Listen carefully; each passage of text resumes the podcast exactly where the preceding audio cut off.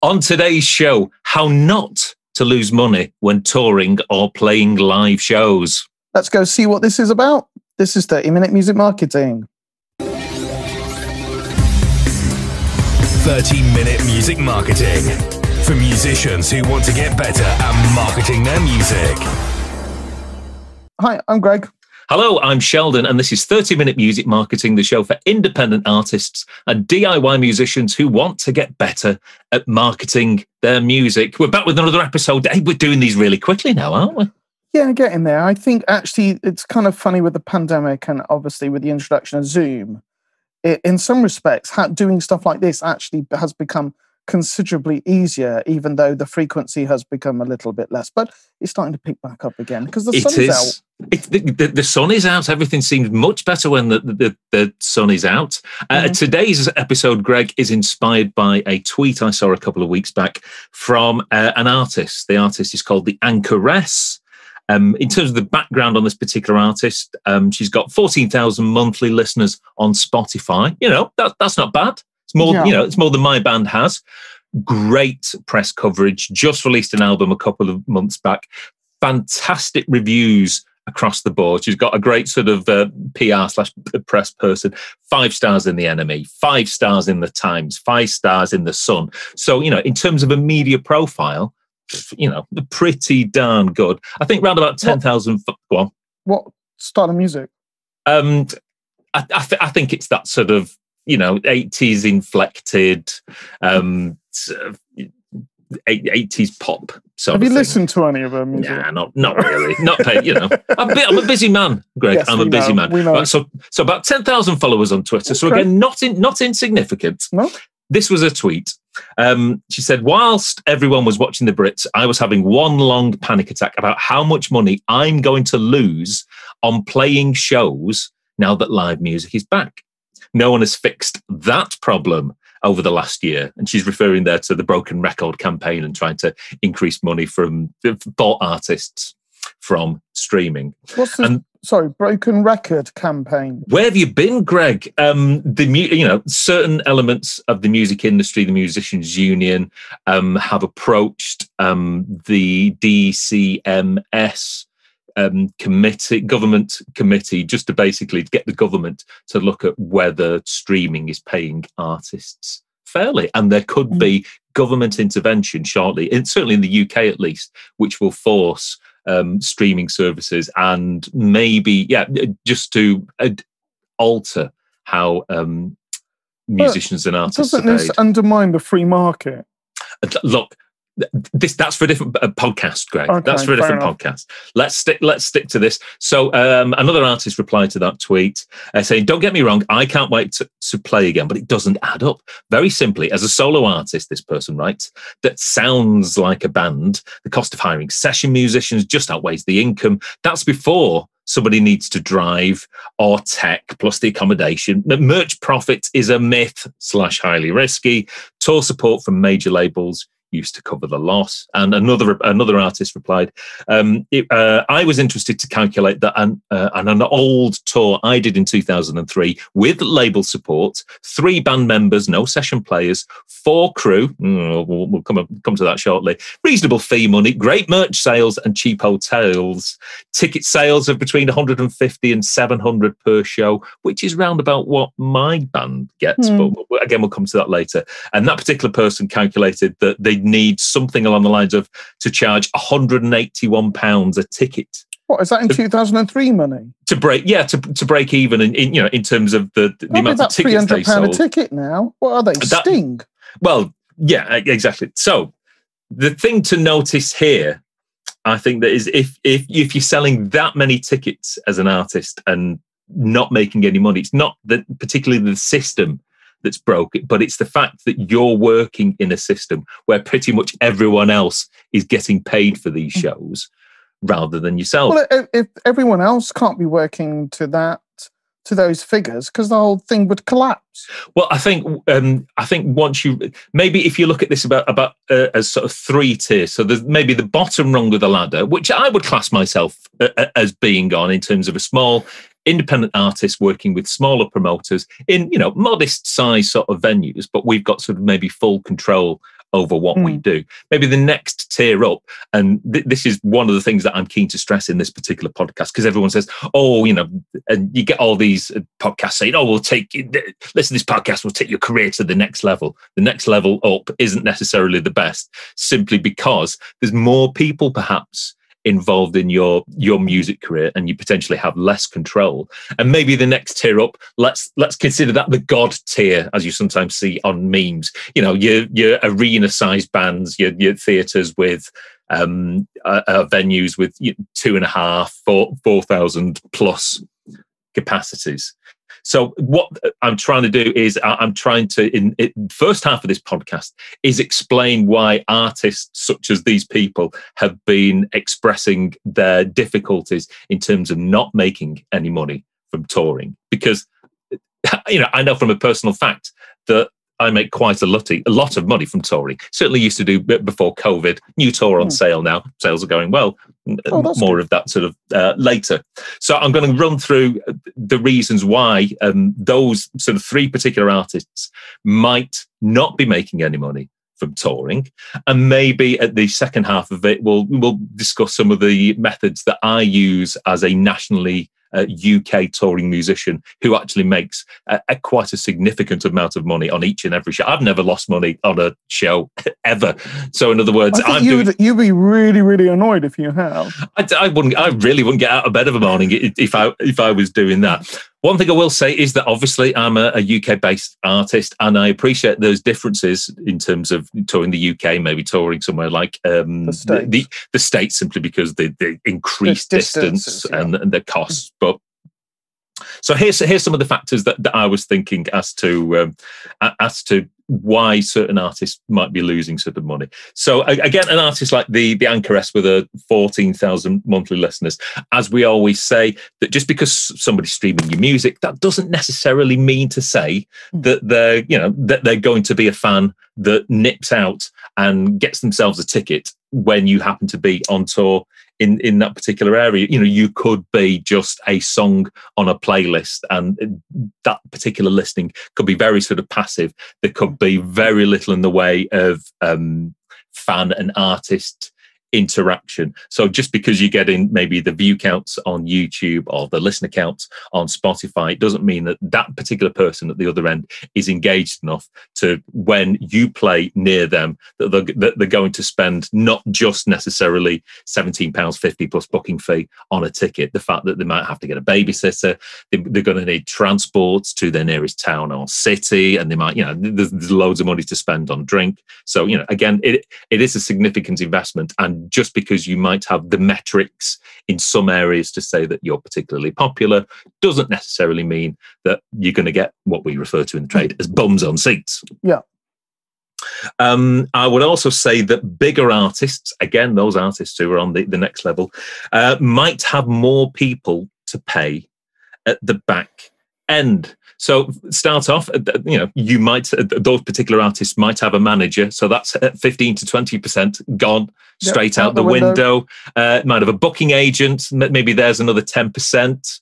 Um, they might be on if they're signed to a label, they might be on some sort of three sixty deal. I don't think they were as popular uh, they don't think uh, they're as popular now as maybe they were sort of 15 years ago, but you might still be tied to some sort of contract where your label will take a certain percentage of all your income. So that could be your publishing, that could be your touring, that could be your merch. So in terms of the what they refer to as the slicing of the pie, there yeah. could be more people uh, who are, who are that taking pie that money. is getting smaller, isn't it?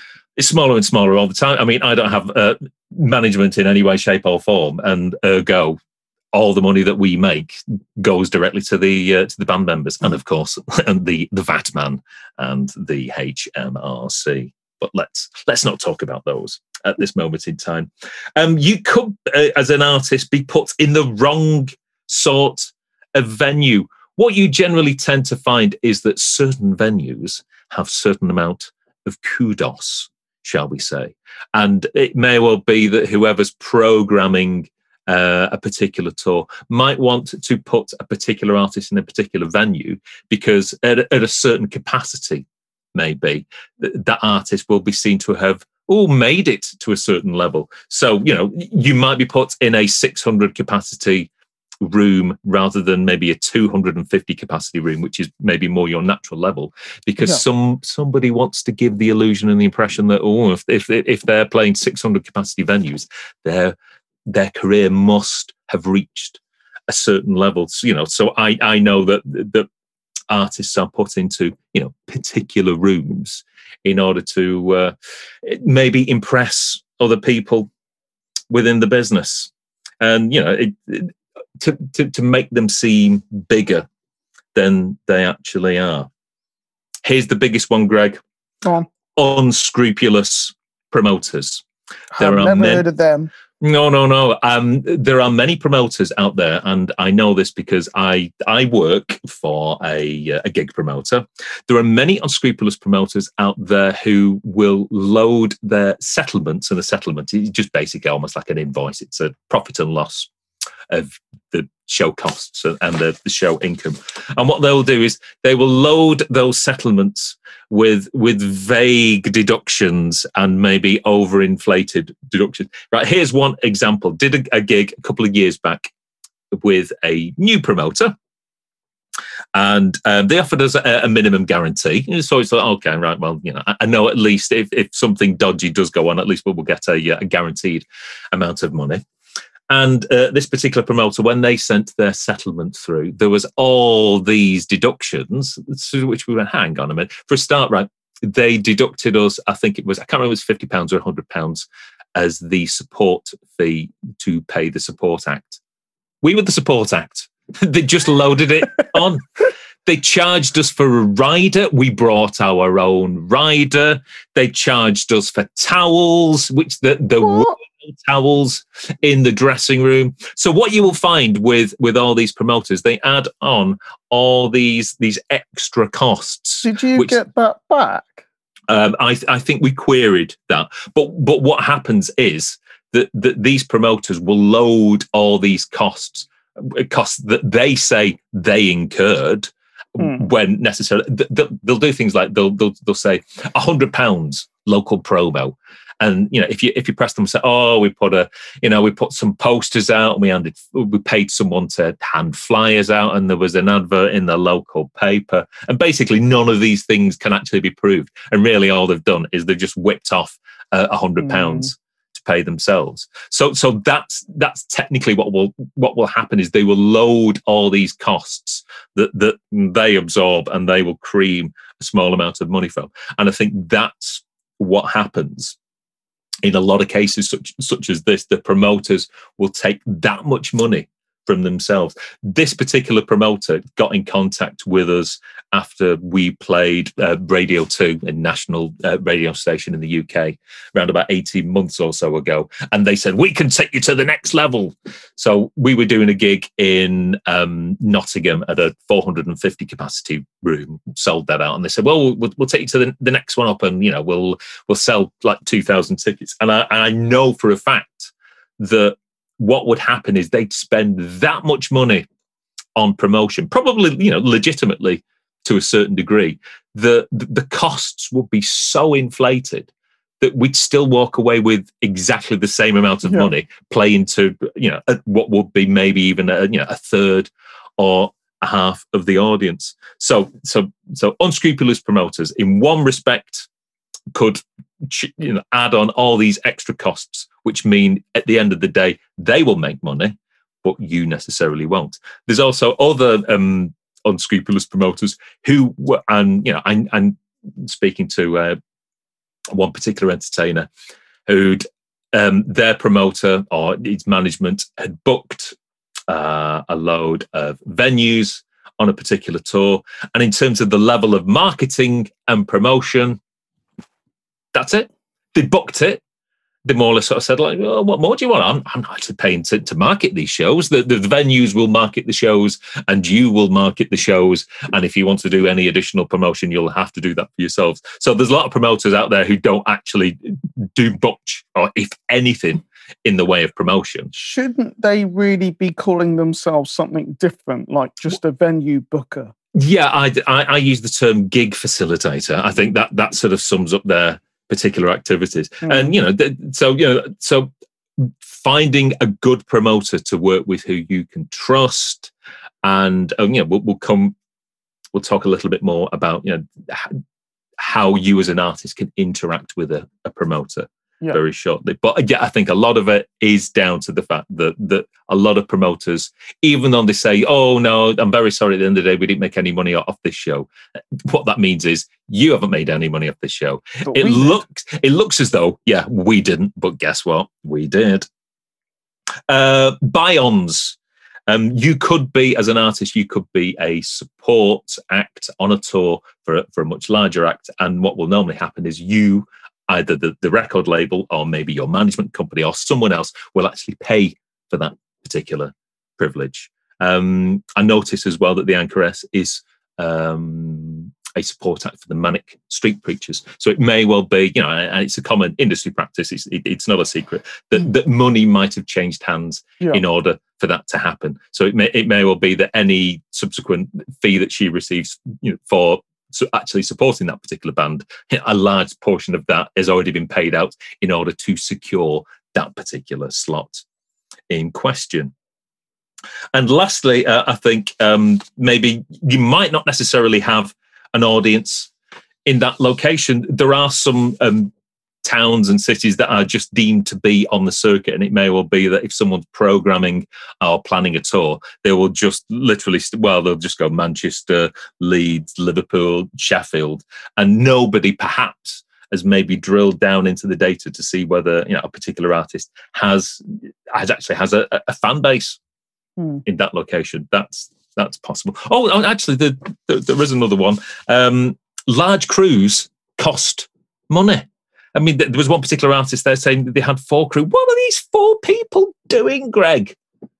I mean, you know, we play we play lots of out of town shows. Mm. The level of our crew is a big fat zero, and whilst that means yes, you know, actually, you know, we do all the driving, we do all the humping, we sell all the merch. It's it's a long, hard day, but it's very rewarding. And yeah. guess what? We make much more money at the end of it, there's no point sitting in your dressing room with your feet up, you know, having a having a wonderful bourgeois time of it all. If at the end of the day, you you know, you're not hmm. going to see any money because you're paying you, everyone else to have you put your feet up. Yeah, exactly. So, so, so, so, what do you actually want? I mean, we'd all like to put our feet up and earn money at the end of the day, but if it's one or the other, you're yeah. going to have to do, uh, you know, a bit of extra grafting. Um, there was one particular time at a festival where I saw uh, an an act, you know, a top ten um, uh, chart act in the UK, and I counted the amount of crew that they had because they must be doing they were, they're doing the festival circuit,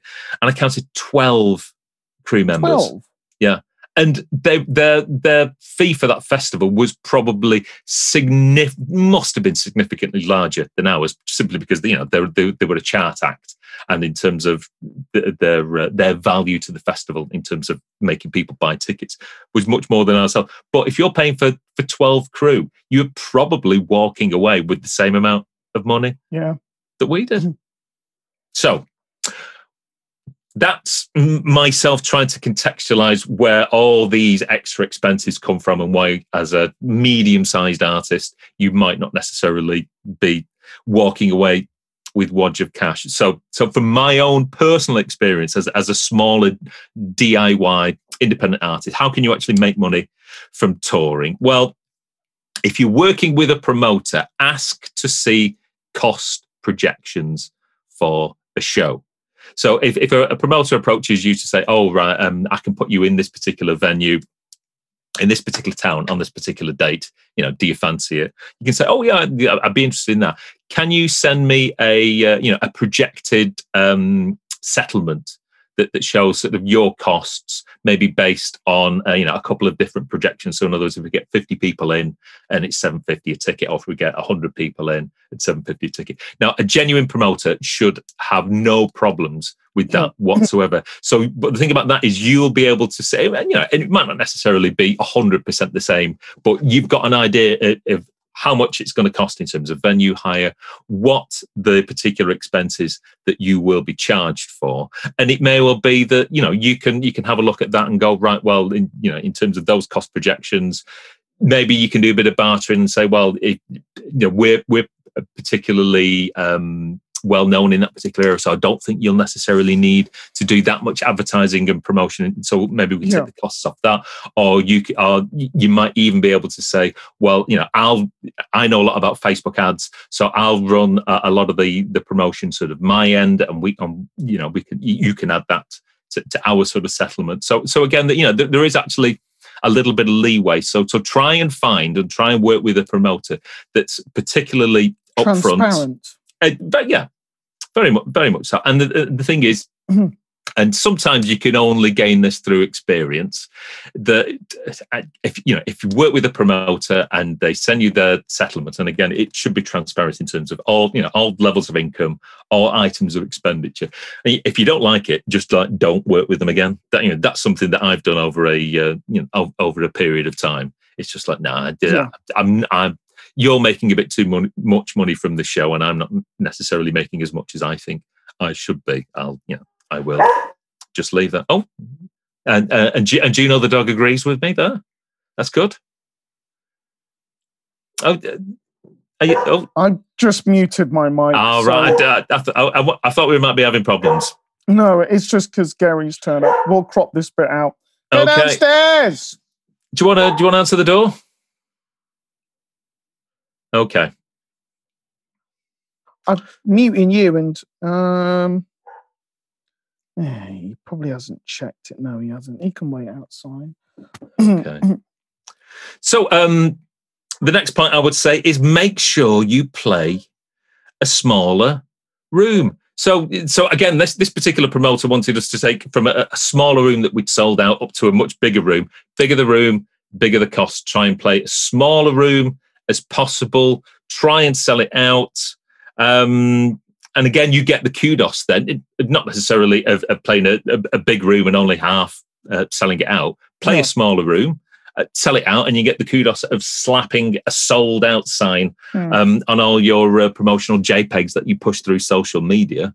So, so playing small rooms is great because you've got better chance of selling it out, and you generally will make uh, more in terms of profits.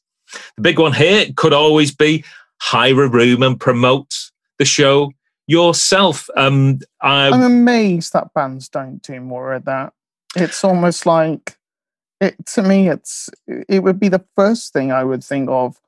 Um, but then again, I, I'm a bit of a bit like you, a bit of a control freak. Yeah, I mean, you can uh, certainly in the UK, um, music venues between 250 and 400 capacity. You can get good rooms with you know a, a sound engineer included for 125 to 250 quid if you can do that and promote the show yourself why wouldn't you do that yes you know it is a lot of work Hmm. But but chances are, if you're going to, if you even if you're working with a promoter, if you want loads of people through the door, you're going to have to do most of that work yourself yeah. anyway. Because as we know, promoters are a, much of a muchness at times.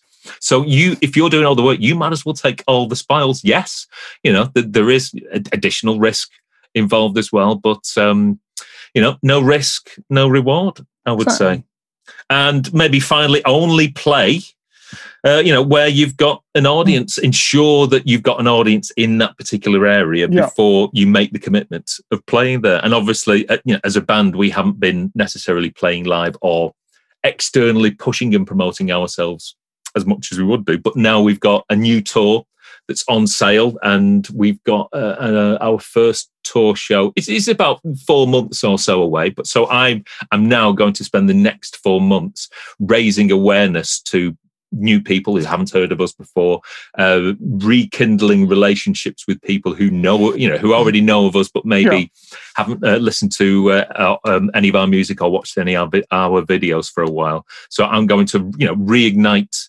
Uh, the relationship or start a relationship with people in these areas where we're going to be touring. And then I'm going to be hitting them with the fact that we are touring in, in that area. So we, you know, making sure that that we have, built a fan base up there and have reignited and re-engaged with our existing fan base in that area. And you know, and that's the way to uh, to get bombs on seats. I would say. Also, as well, you know, if you're, um, you know, if you're uh, put, putting on a show yourself, again, try and find similar acts or bands in that particular region who you can maybe have on the bill, maybe do a sort of a gig swap and try mm. and get their fan base you know, and uh, their friends interested, involved in your particular show. Virtual so, smoozing, I would say. A little bit on. of camaraderie at the end. Yes, it's not a competition. We're all in this together, Greg. You'd so yeah, so that. yeah, so touring sh- uh, and playing shows you know, if, if you've got your marketing right, it, it should only be a profitable exercise. Um, try and have as much control uh, of your own sort of musical career as possible. Make sure that the promoters that you work with are transparent, get them to send projected show costs rather than just getting an email at the end of it with an Excel spreadsheet, which basically said, "Oh, you've you know you, have earned about about fifty, you know, you know, there's 150 people through the door, but you've earned you know, ten quid." It's like that's not right. Someone's making some money. So so again, the more you know about show promoting, show costs, the more work you can do yourself in you know in terms of promoting, then you might as well promote the show yourself. So so keep it small, keep it lean, learn how um, you know promotion in, works. Get involved more. I mean, ultimately, I mean everything you're talking about is really what any business would be doing before they took a product to market. Yeah. I mean, it's the fact that so many people don't actually see this as I mean, I appreciate it's a hobby and it's a passion, but there needs to be an element of business sense. Otherwise, it, it is, you know, the outcome is like we've discussed.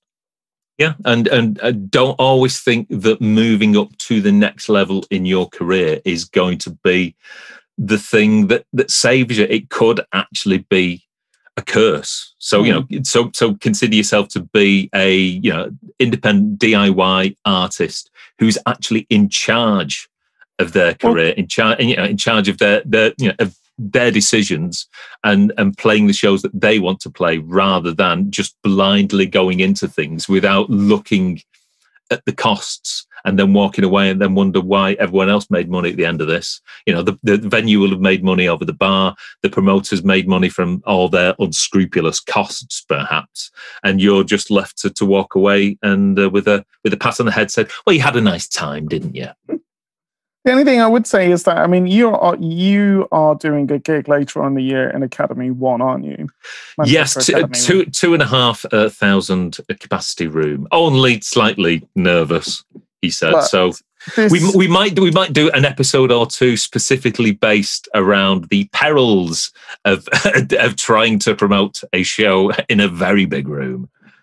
But you know, it's I I mean, correct me if I'm wrong. I mean, this isn't a uh, this is experience stroke money making exercise more than purely a money making exercise. Is it? Yes, we we we are basically seeing if we can take it, we can force taking ourselves to the next level, and what would happen in terms of increased um, uh, attendance. Yeah and you know whether increased money spent on promotion because obviously we only spend as much as as we need to you know we we don't splash the cash in terms of promotion. We, we are very targeted in, in terms of our advertising spend. It's a little bit on traditional print promo everything else on facebook ads. So we are trying different avenues simply because we've got to reach a wider pool of yeah. people. So that's going to, you know, the marketing costs for this show are going to be between two and about about two and three thousand pounds, Greg. Right. So so no pressure, no pressure no. there at all. But you know, again, risk and reward. Yeah. And it will all be fully transparent, of course. Well, I wouldn't expect anything less no. with yourself. So, so, uh, so yes, so that's how not to lose money when touring or playing live shows. Have you had any terrible experiences with promoters who seem to be walking away with wads of cash, whereas you're left with nothing but beer on the rider? Let us know. Get in contact with beneath. get in contact with the uh, with the uh, with the show via whatever means you deem suitable. Thanks very much for watching or listening to this particular episode. Hopefully there'll be another in a week's time. All being well, fingers crossed. Yep. And um, we're in the uh, we're in the UK, and the day uh, uh, we're recording this, I think we might go out later and enjoy the brilliant warm sunshine. I have to take the dog out, so she'll get some exercise, and I'll get some sun too. So there you go. Thanks for watching, and we will see you soon. We'll see you next time. Take care. Bye bye.